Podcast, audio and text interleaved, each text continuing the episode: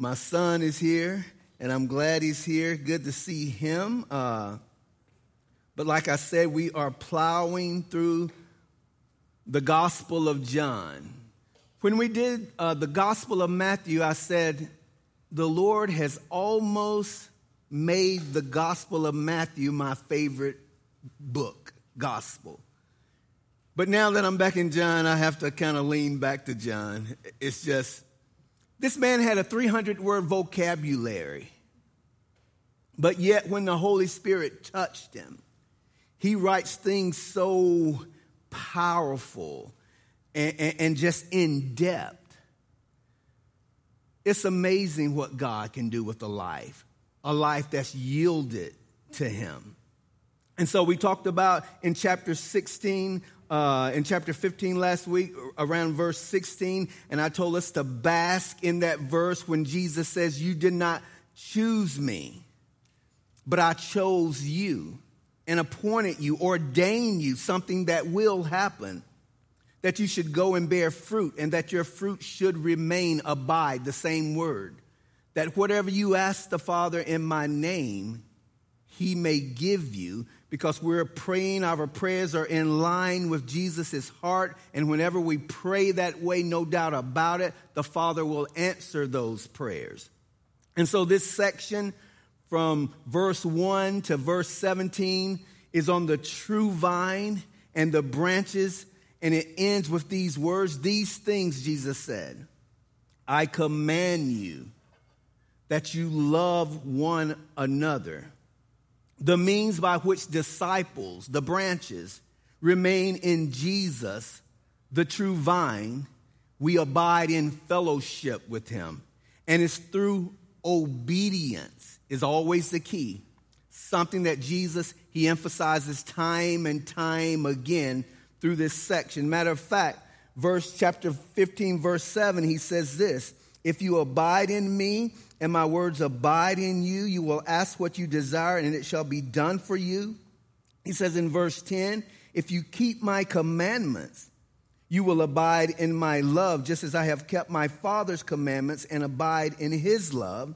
He says in verse 12, This is my commandment that you love one another as I have loved you. Not, once again, not as we love ourselves, but the way Jesus has loved us that's the way we should love one another. In verse 14, he, he says, You are my friends if you do whatever I command you. And then he says in verse 17, These things I command you, once again, that you love one another. And so, once again, this is the aspect of obedience. Jesus' stressed is that his disciples, they had to love one another. And it's a crucial reminder to us, to all believers, because we can walk around in this world and get dirty and get filthy just because we touch it. And there's stress in the world, at, at the workplace, at school, wherever you may go in this world. So it's nice to come into the body of Christ and we can just settle down there and love one another. And we're, it's, it's a like mindedness that we won't find anywhere else. And that's the way it should be in the church. He says in verse 18, Jesus still speaking, he says, If the world hates you, and that's another class condition here. If and it does, it could be if and it might, if and it's not. But right here, the class condition is if the world hates you, and it does, don't get it twisted. We're, we're swimming upstream in the world, in the world system. So he says, if the world hates you, you know that it hated me first before it hated, hated you. That's supposed to be a consolation to the believer when the world is pressing against us, trying trying to make us coincide with it or act like the world and the world system, Jesus is saying, No, first, that it hated me.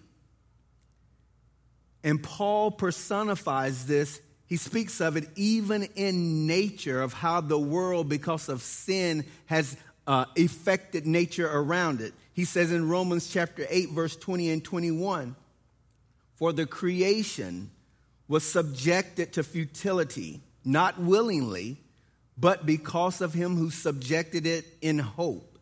Because the creation itself also will be delivered from the bondage of corruption into the glorious liberty of the children of God. One of these days, we, we don't even have to worry about climate change, global warming. The issue is one day the Lord Jesus Christ is going to, going to make a new heaven and a new earth. We should be good stewards of this land, but it should not be inverted that we care about nature and the earth more than we care about individual souls. That's what he says here. And it was subjected to this because of Genesis chapter 3, the sin of man once again. The world, because of humanity's sin, is we live in a fallen world. It's a system with values not like the believers in Christ. Remember, Jesus Christ, He came to redeem the world. But once again, He was rejected by the world. Therefore, what did He do? He began to call those out of the world, His children. And He begins to separate His own from the world. That's why the world rubs us differently and we rub the world differently. And what the crucifixion did formally there's a great divide after his crucifixion and his resurrection. It's the sons of light and the sons of darkness, and they are not compatible, not at all. And every individual has to make up his or her mind what kingdom they will live. There's no neutrality to this. If your choice is, I'm not going to make up my mind to choose Jesus, well, you've already made up your mind to choose the enemy. That's what Jesus says in Matthew 12 30. He puts it this way He who is not with me is against me, and he who does not gather with me scatters abroad. He says in verse 19, if you were of the world, that's the second class condition, and it means if, and you're not of the world anymore because I've called you out of the world, the world would love its own. We would be in league with the world. We would not be opposed with against the world. Yet because you are not of the world, but I chose you out of the world, therefore the world hates you. I did not, and I was supposed to write the passage down from A.W. Tozer, but the gist of it is he says the problem with the believer now is the believer thinks they should be friends with the world. They're okay, the world is okay with you. When you need to understand that the world is a battlefield and its forces is against us because we know the prince of the power of the air, Satan, is against us and he orchestrates the world. But we try to cuddle up to the world, and the world has no part of us.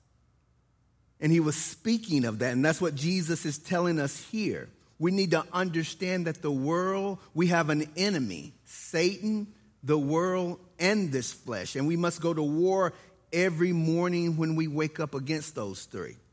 Jesus says, Remember the word that I said to you a servant is not greater than his master. So the first problem why the world hates us is because I have chosen you out of the world. That's strike one.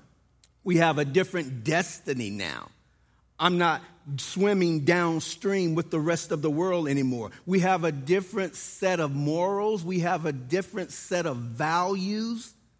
We have a different master. We march to the beat of a different drummer. That's what he's saying. And also, we have a different hope now. We have an eternal hope, Jesus Christ. And the world does not like that. We grate against it. Because all of that shows us is that we have come to know Jesus Christ as our personal Lord and Savior. We've asked Him to forgive us of our sins. We've repented, and He's come into our life. And so the world will hate us because of Christ, because he's chosen us out of the world. We don't belong here anymore. We should be homesick. There should be a yearning inside of every believer that I just can't get comfortable here. If you're comfortable here, truly examine yourself. I'm not saying, once again, we're not masochists, but no matter what happens in this life, good times or hard times, we should never feel at home here because Hebrews tells us we are pilgrims and sojourners. We are marching our way through here. And we're never, you know, it's like my house. It used to be my mom's house when I lived with her, it was her home. But my house, I can go to anybody else's home and I'm okay and you, you guys treat me well. But it's something about my home. It's something about me opening the door and taking off my shirt and just throwing it on the floor. And by the time I get to my lazy recliner, I'm just chilling out at that time. And Lydia gets on me and, uh, hey, you need to pick up your clothes, all those things. But I can't do that at Bob Bowman's house. I can't do that. That's what I'm saying. That's the yearning. It's okay down here, and, and, and, and it's okay to do things down here and have fun down here, but make no mistake about it. I'm not comfortable. It's not home. And that's what Jesus is stressing to his disciples. You're fighting against the grain here. He says in the latter part of verse 20, if they persecuted me. Now remember, he's washed the disciples' feet. They've had the Seder meal. He's talked about the true vine. He's, he's told them about the, the paraclete, the helper, the comfort, comforter is comfortable. He's coming. And he says, Now I've got some hard things to tell you also. He says, If they persecuted me, they will also persecute you. And that word persecutes means to put to flight. That's what it does, the world does to a child of God. To chase like a wild beast. And I'm sure some days we feel that way. And that promise is not on one of those nice portraits on our walls. That's a promise. We will be persecuted down here for Christ's sake. He says, if they've kept my word, we can distinguish between believers and unbelievers here. If they've kept my word, they will also keep yours also. So, in the midst of all of this tension that is going on, there are going to be some that will hear you as you, com- uh, as you proclaim the gospel and you're living a holy life. Some will see that. Jesus says, But all these things they will do to you for my name's sake. Now, I know you guys agree with me that in the United States of America today, we no longer live in a Christian nation. I don't even think we live in a post Christian nation. I believe we live now in an anti Christian nation. That's what's happened. Uh, when the tide shifted, I don't know. There, there was an erosion, a little by little, as prayer was taken out of schools, as the Ten Commandments were taken down, as Bible reading was taken out of school. All of those things started the erosion of Judeo Christian ethics anyway. And there's an effect because of that. The hostility, the reason being the hostility towards Jesus Christ. And since we are his children, it splashes up on us more and more each and every day. It's all because of the person and who he is truly is Jesus. He is God. You see in the United States, it's tightening its grip on free speech and especially religious free speech. You can talk about any other religion and it's okay. But as soon as you name the name of Jesus, you can get away, try it sometimes. You can get away with saying God. Oh, I love God. And they'll agree. The unbeliever agree with you. I love God also, whoever your God is. But as soon as you say Jesus Christ is my God and I follow him, there's the rub. There's the tension. Jesus said it would happen. And that's the way of the country. Telling the truth about sin is becoming hate speech today. Saying Christ is the only way to the kingdom of God, they don't agree with that. Jesus, knowing that, he says, But all these things they will do to you for my name's sake. He didn't say the Father's name say, even though they're, they're one, and we're going to look at that in a minute. He says, Because they do not know him who sent me. The God they say they are worshiping, and, and uh, yeah, I follow God, but not obeying Jesus Christ. Jesus is saying they don't know my Father. He says they do not know him who sent me. It's that simple. They think they know God. They believe what Oprah Winfrey says that there's many roads to heaven, and if you just follow your heart, you're going to make it there. That's a lie from the pit of hell. There's only one way to heaven, and that is through Jesus Christ. So he says, They don't know him who sent me. Verse 22, he says, If I had not come and spoken to them, notice what he says, they would have no sin. They would not be guilty of rejecting the revelation of Jesus Christ, all of the light they are receiving since he has touched down and he's speaking the truth. He said, But now they have no excuse for their sin because he has come. He who hates me hates my Father also. If I had not done among them the works which no one else did, they would have no sin. But now they have seen and also hated both me and my Father. Jesus will say, say, I proceeded forth from the Father. He has told us time and time again the Father and I are one. He told Philip, Philip, how long have I been with you? When you've seen me, you've seen the Father. He's grooming them, he's teaching them. Jesus is letting them know that they can't use ignorance for an excuse. They've had all of this light and they've rejected him. Jesus rebuked those Jews that were seeking a sign. He said this in Luke chapter 11 The queen of the south will rise up in the judgment with the men of this generation and condemn them. Why? For she came from the ends of the earth to hear the wisdom of Solomon. And indeed, a greater than Solomon is here. Capernaum, you've been listening to me. The men of Nineveh will rise up in the judgment with this generation and condemn it, for they repented at the preaching of Jonah, and indeed, a greater than Jonah is here. The key is the greater the privilege, America, the greater the light, and we've had much light.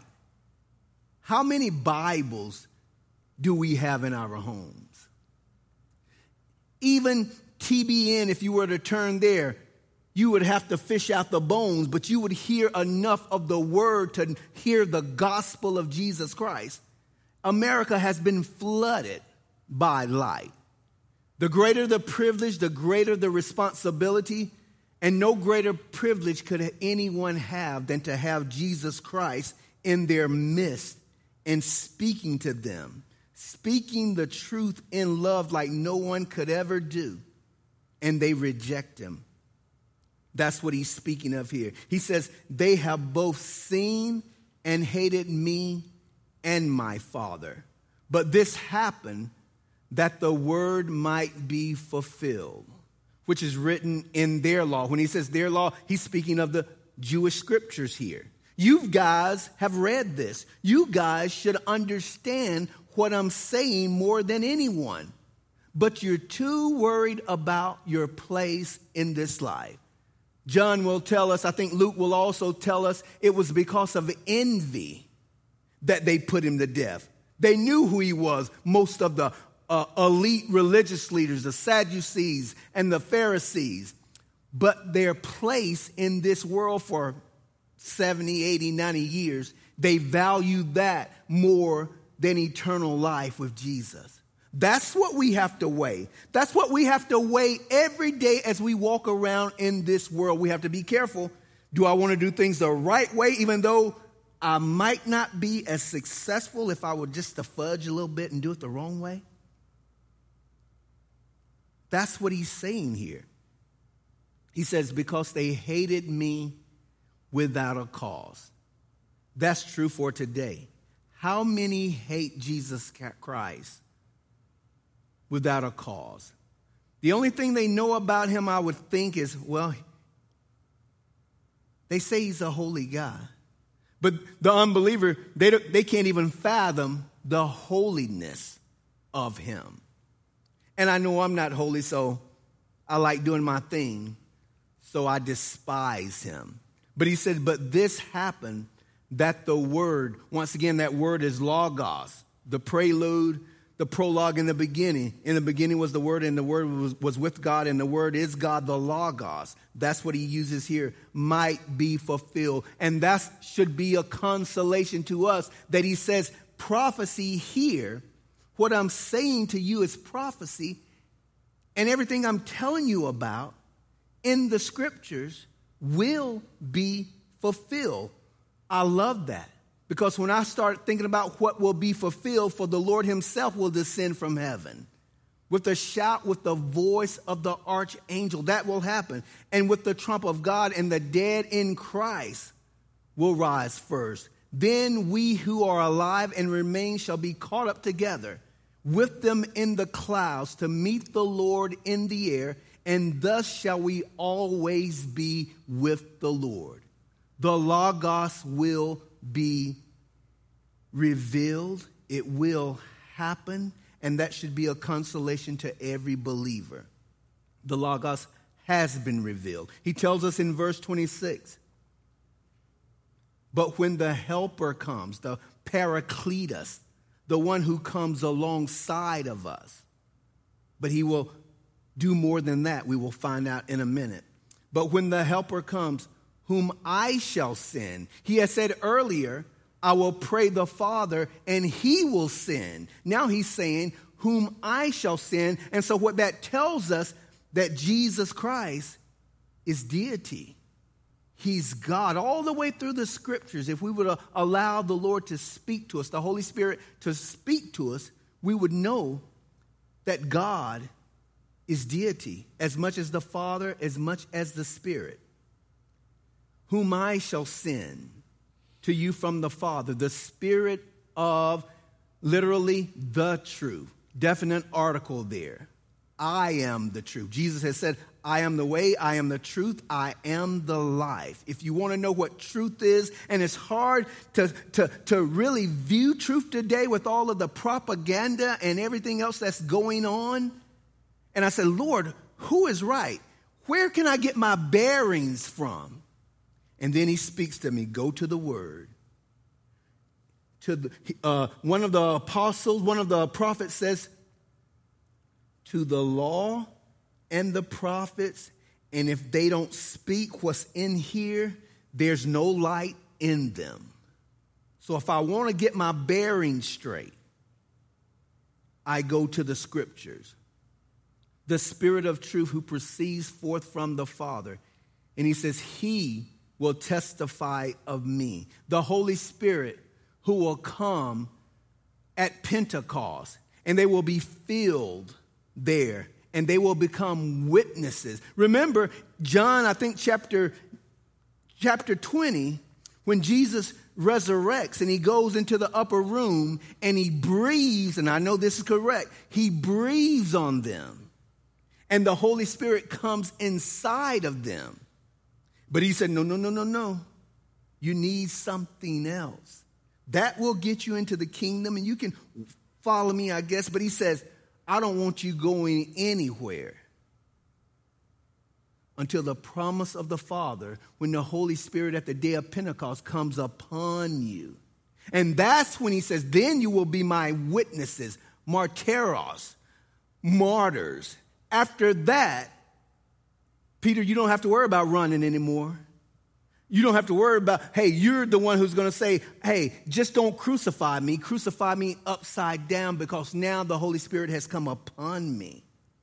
And I have that courage to be witnesses to Him. Ephesians speaks about it all the time. Pray for more of the Holy Spirit. And it's really not praying for more of the Holy Spirit, but Lord, give me grace to yield that I will allow more of the Holy Spirit to control my life. He's there, but we must do the yielding so we will die to self. That's what he's saying here. He said, You will be my witnesses in Jerusalem, Judea, Samaria, and the uttermost parts of the earth. And he says, And you also. So now he says, The witness is the Holy Spirit, but wait, you're going to be my witnesses too. And you also will bear witness because you have been with me from the beginning. We have to understand that the apostles had a special, a particular place in the first century church, in the early church. People ask me all the time. I was shaking hands with one guy, and I said, My name is Victor Summerhour. And he said, Pastor. I said, No, my name, well, you can call me that, but I'm Victor Summerhour. And he said, uh, I'm an I'm an apostle. and I told him, I said, Whoa, he's an apostle. And I had to go back and ask him. I said, What kind of apostle are you? Because there's a criteria, and I know apostles mean sent out.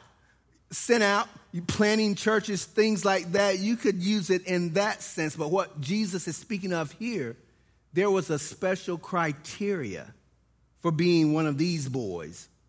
And they had to know, and the criteria was you had to be with Jesus Christ, an eyewitness from his baptism until his ascension. You had to see all of that take place. Not only that, you had authority because you received it from Jesus Christ and the power of the Holy Spirit to write scripture.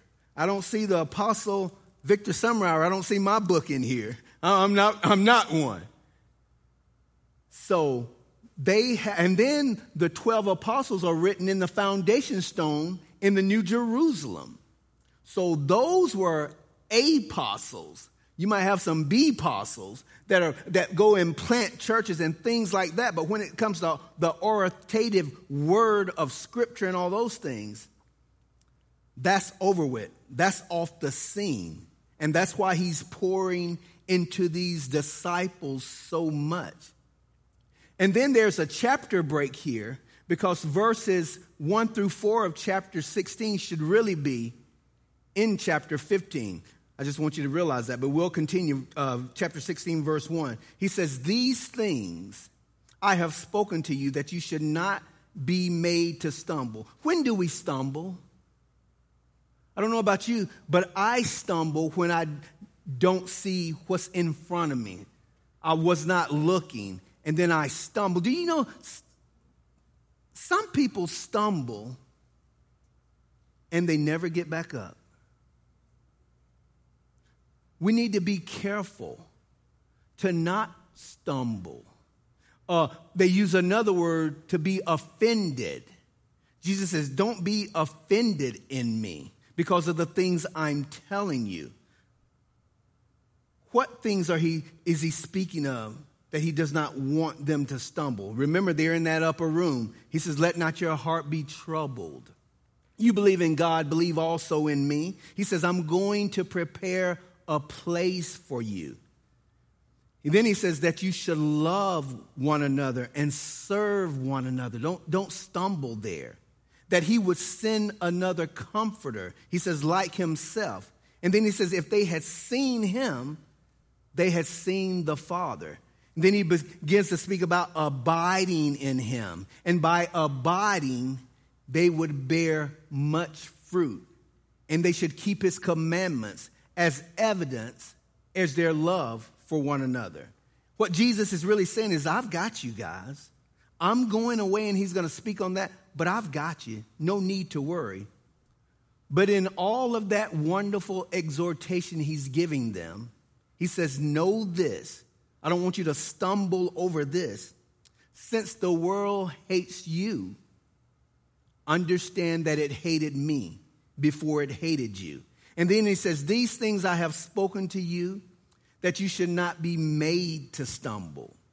He says in Matthew, when, he, when, when Jesus is speaking of the, the, the sower and the different types of soil, he says, Those receive the seed on stony places. This is he who hears the word and immediately receives it with joy. I'm telling on myself. This is what happened to me at the age of 13. I immediately received the word with joy. And this is what happened before I reached the age of 14. Yet he has no root in himself, but endures for a little while. For when tribulation or persecution arises because of the word, immediately he stumbles. The word took on fertile ground at the age of 32. I don't have to worry about me that anymore. Do we get offended and why do we get offended? Do we get offended when persecution comes our way? Some backsplash may happen because it's because of the Christians that Roe versus Wade was overturned. I'll take that. I prayed many years that that would happen.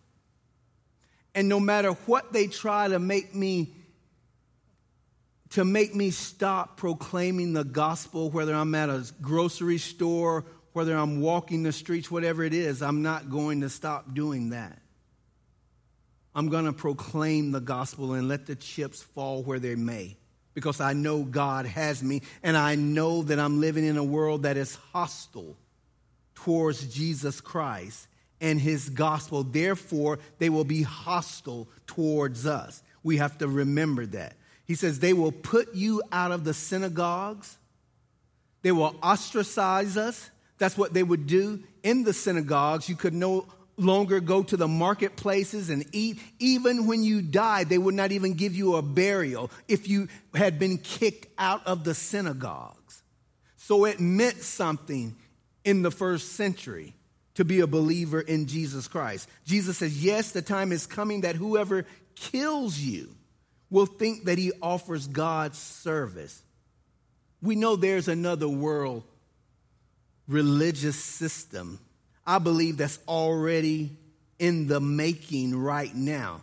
And that religious system is going to ride right alongside the Laodicean church because that's the church age we are living in right now.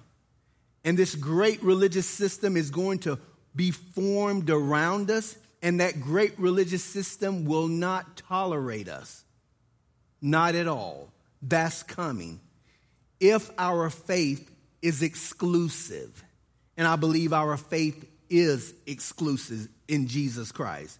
If we say that we believe that Jesus Christ is the only way to heaven, if we say that Jesus is the Jewish Messiah and he has a plan for the nation of Israel, this world will kick against the pricks on that. And it's going to join a body, this world religious system of all different kinds of interfaith. This is my opinion right here. Promise keepers, at the beginning, they did well they did well. I think they have come back a little, but after, but then they started, different faiths started getting on the pulpit and giving them time to pray. Witch doctors, they, they had Buddhists and all kind of people on the platform. And that thing fell off for a while. But they're coming back to Christ and they're coming back in force. And that's what it takes. Jesus Christ is the only way, and that's what we must preach if we're being honest.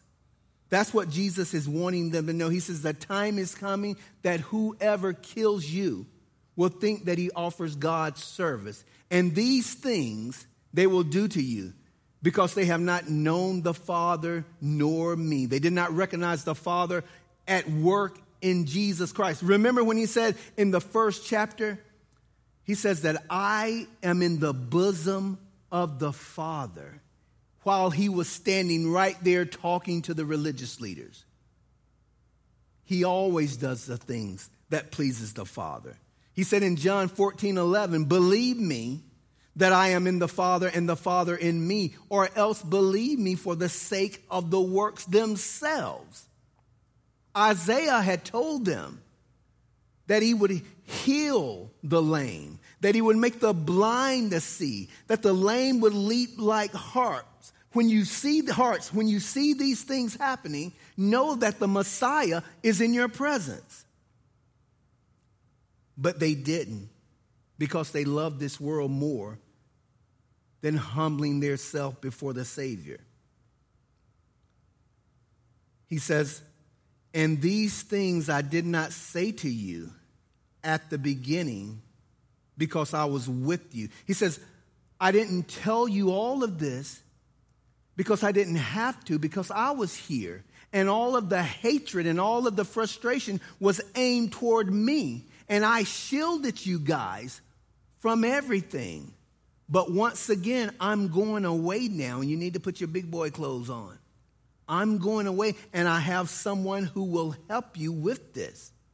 Just think Jesus has been in the upper room with these disciples, these apostles, telling them all of these things good, some things good, some things to them was not so good.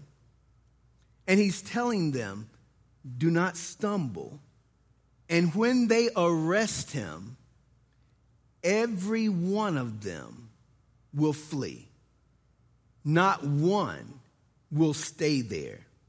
What about you? They knew all of these things were going to happen. It didn't take Jesus by surprise. Matthew, skinned alive. Can you believe that?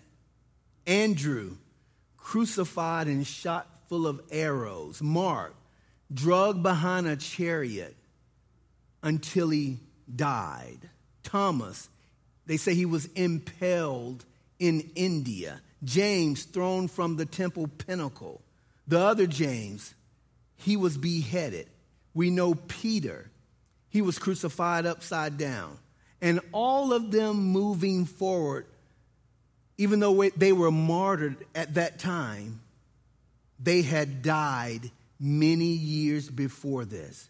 When Jesus told them to pick up your nets, put down your nets, and follow me, they had that heart set. They, they had that mindset that not now, I can't do it now because they're going to flee, but just keep walking.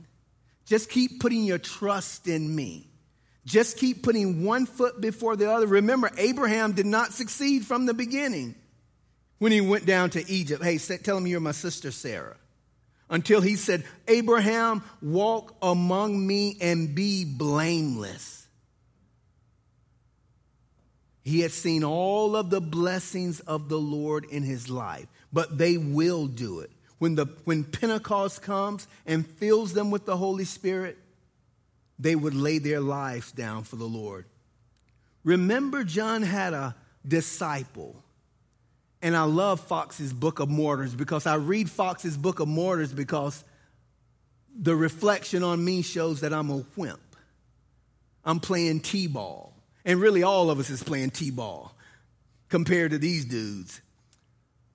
And it speaks of Polycarp. And when they finally found out where Polycarp lived, they sent the Romans to get him. And while he was laying on his pillow, his pillow became ablaze, and the Lord let him know that they're coming. And so Foxe's tell, tells us he gets up, prepares them a meal. When they come, they say, Hey, you guys, I prepared you a meal. I know you're coming to get me. Why don't you eat? And while you're eating, I'm going to pray. About two hours in prayer.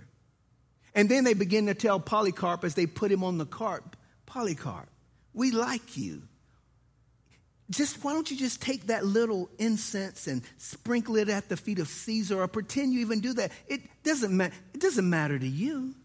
You know who your God is. Polycarp says, He has been faithful to me for 85 years. How can I deny him now? And they say the men who were nice, after they tied him up, they were so enraged and set him ablaze that it was a sweet smelling incense that came off of his body and he wouldn't burn.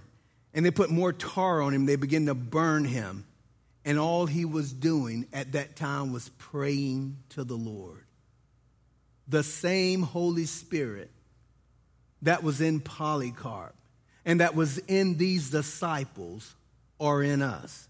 All we have to do is allow him to have his way in us. He says in verse 5, But now I go away to him who sent me. And none of you asked me, Where are you going? Now, Peter had said, Asked them, Where are you going? And Thomas said, Lord, we don't, we don't know where you're going. And so, how do we know the way?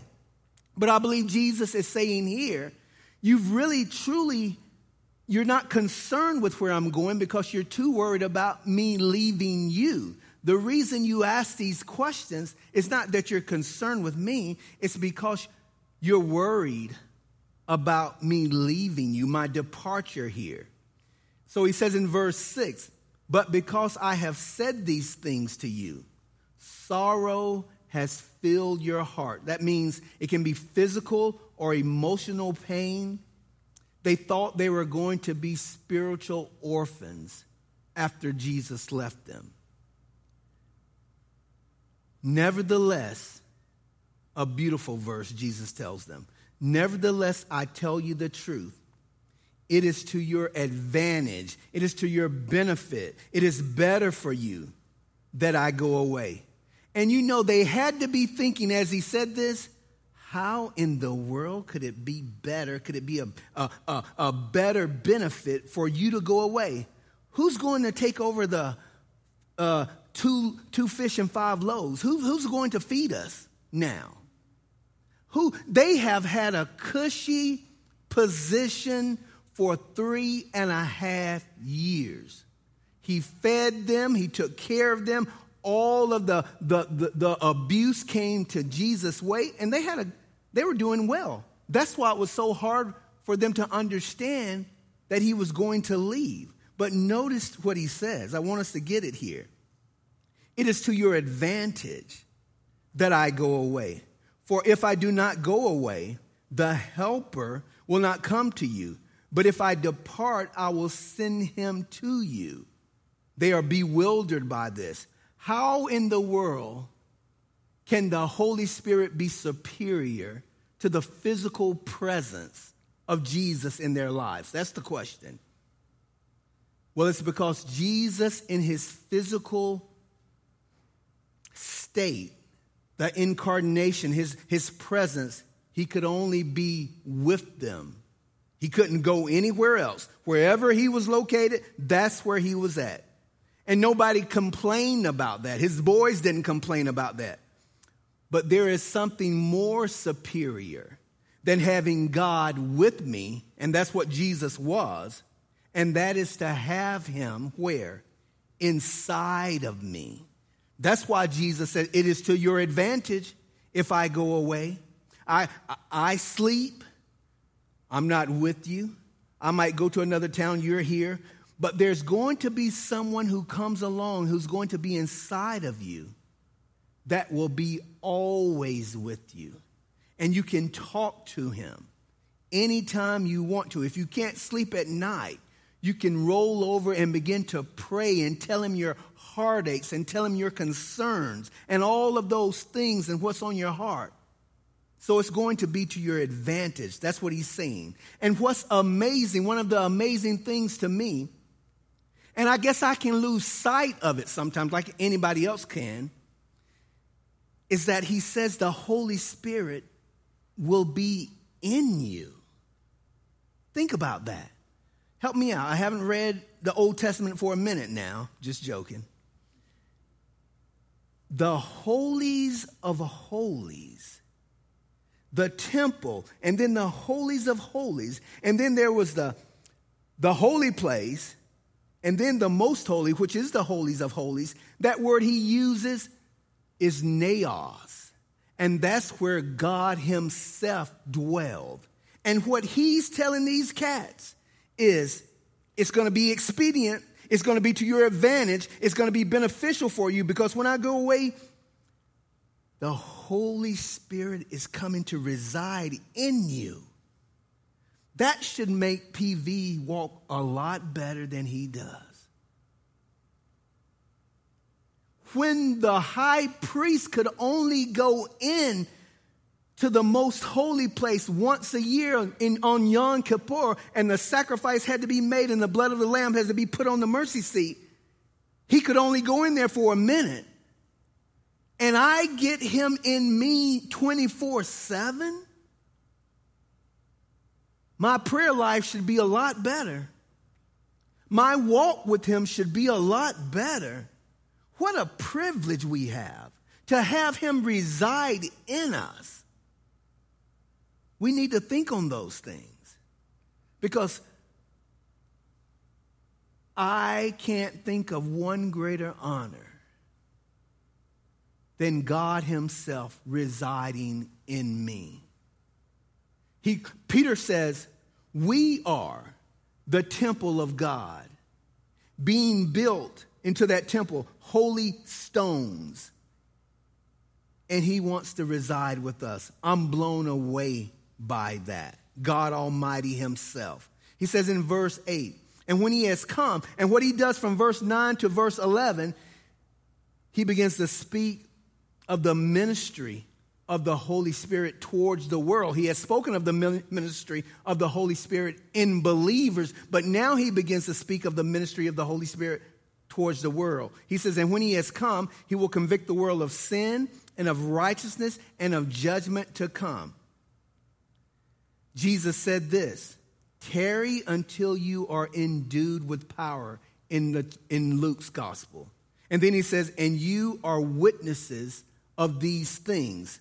Luke 24, 46, 47 tells us, thus it is written, and thus it was necessary for the Christ to suffer and to rise from the dead the third day, and that repentance and remissions of sins should be preached in his name to all nations, and you are witnesses of these things. Witnesses of what things? Of the death and the resurrection of Christ. He says once again, and that repentance and remissions of sins should be preached.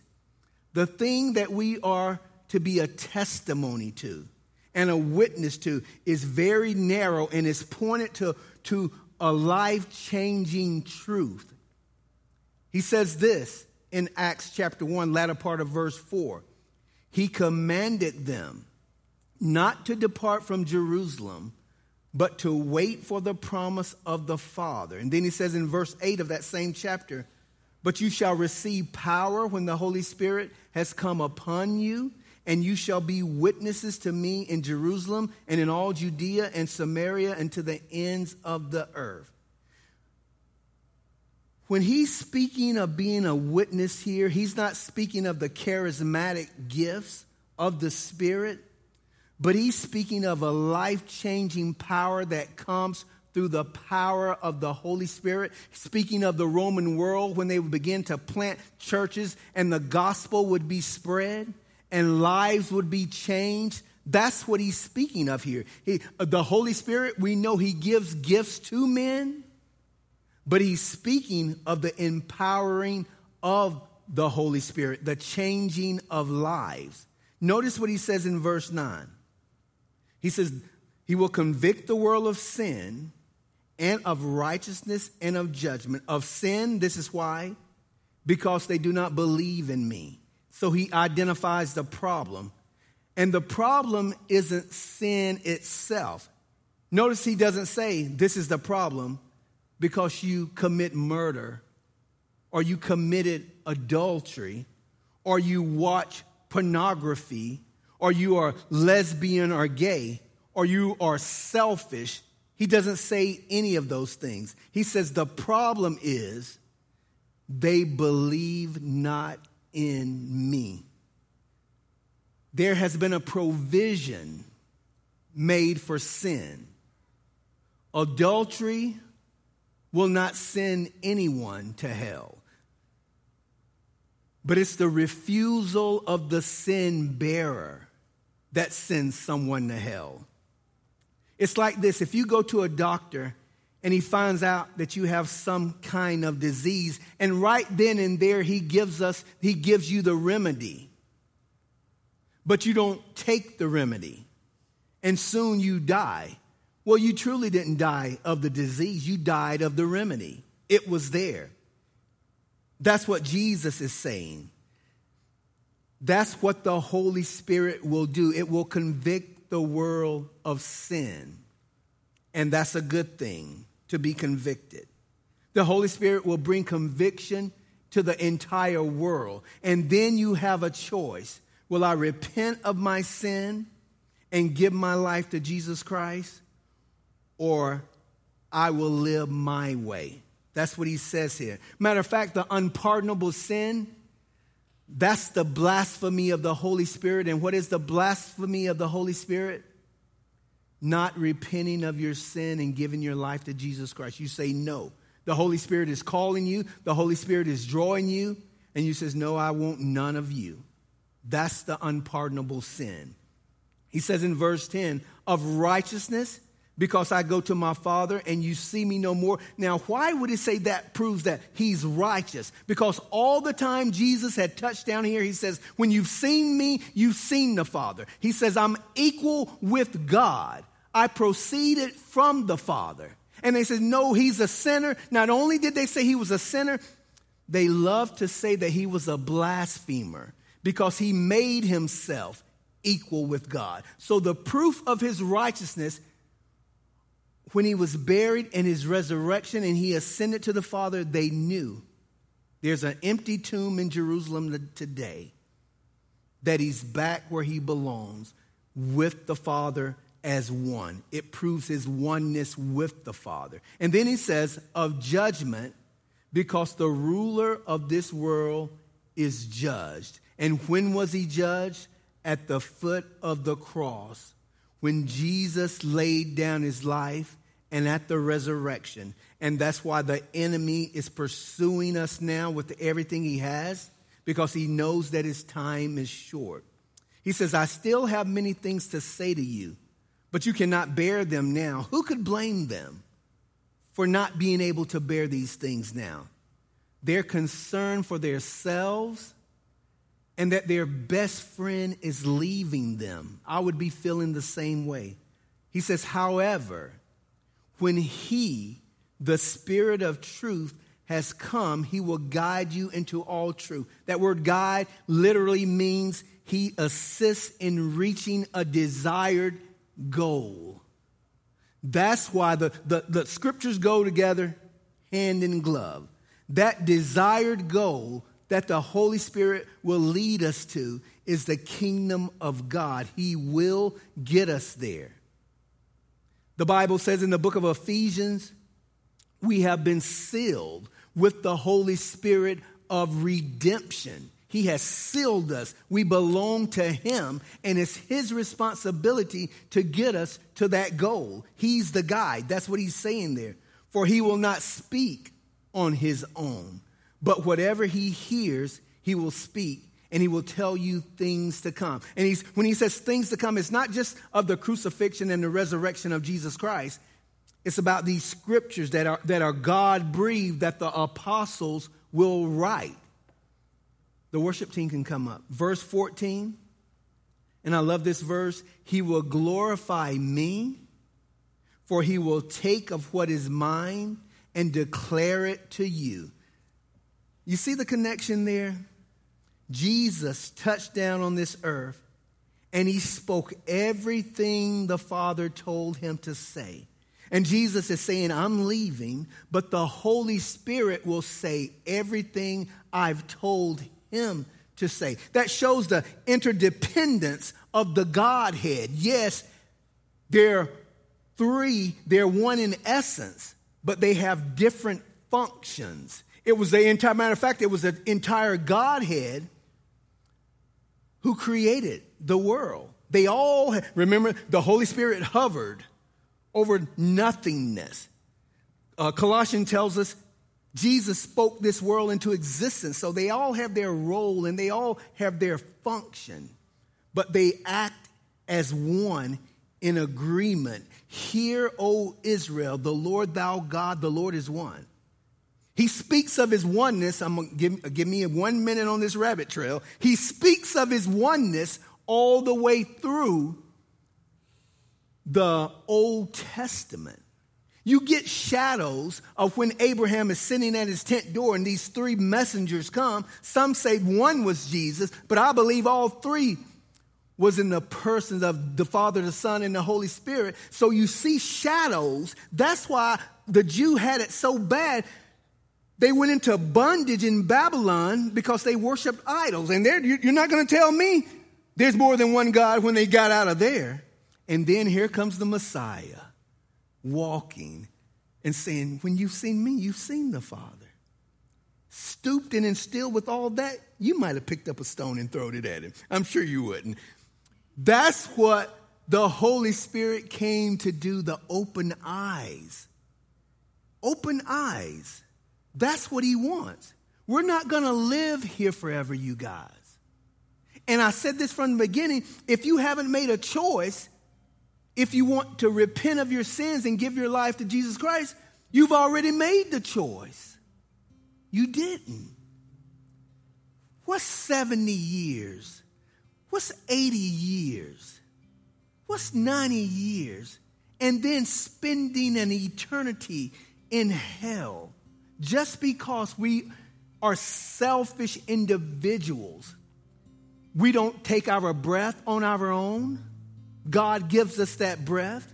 He does all those things for us, but we the problem is we want to be our own God. And so we won't bow the knee to the one true God. That's what it's about. But I implore you, repent of your sins and give your life to Jesus Christ. It will be the greatest thing you've ever done and you could ever do because man was created to worship and he will worship something or someone. So you might as well worship the one true God, Jesus Christ. Father, I'm so glad. I'm so glad that you called me that you came back after 20 years and you called me back to you. Lord, I pray that you will call the unsaved world to your side. That you would open the eyes of the blind. If our gospel is hid, it is hidden because the God of this world have blinded their eyes, blinded their minds that they can't see. Lord, would you remove the veil? Would you make every believer in here a better witness for your glory? That you would make us uncomfortable here. That you would give us hearts that longs to be with you and that will do your great commission, witnessing. Father, we love you. We thank you that we are filled, those that are believers, with the Holy Spirit. May we continue to abide. May we continue to grow. And may we continue to seek your face. And we ask all of these things through Jesus Christ, our Lord and Savior, to the Father God. Amen.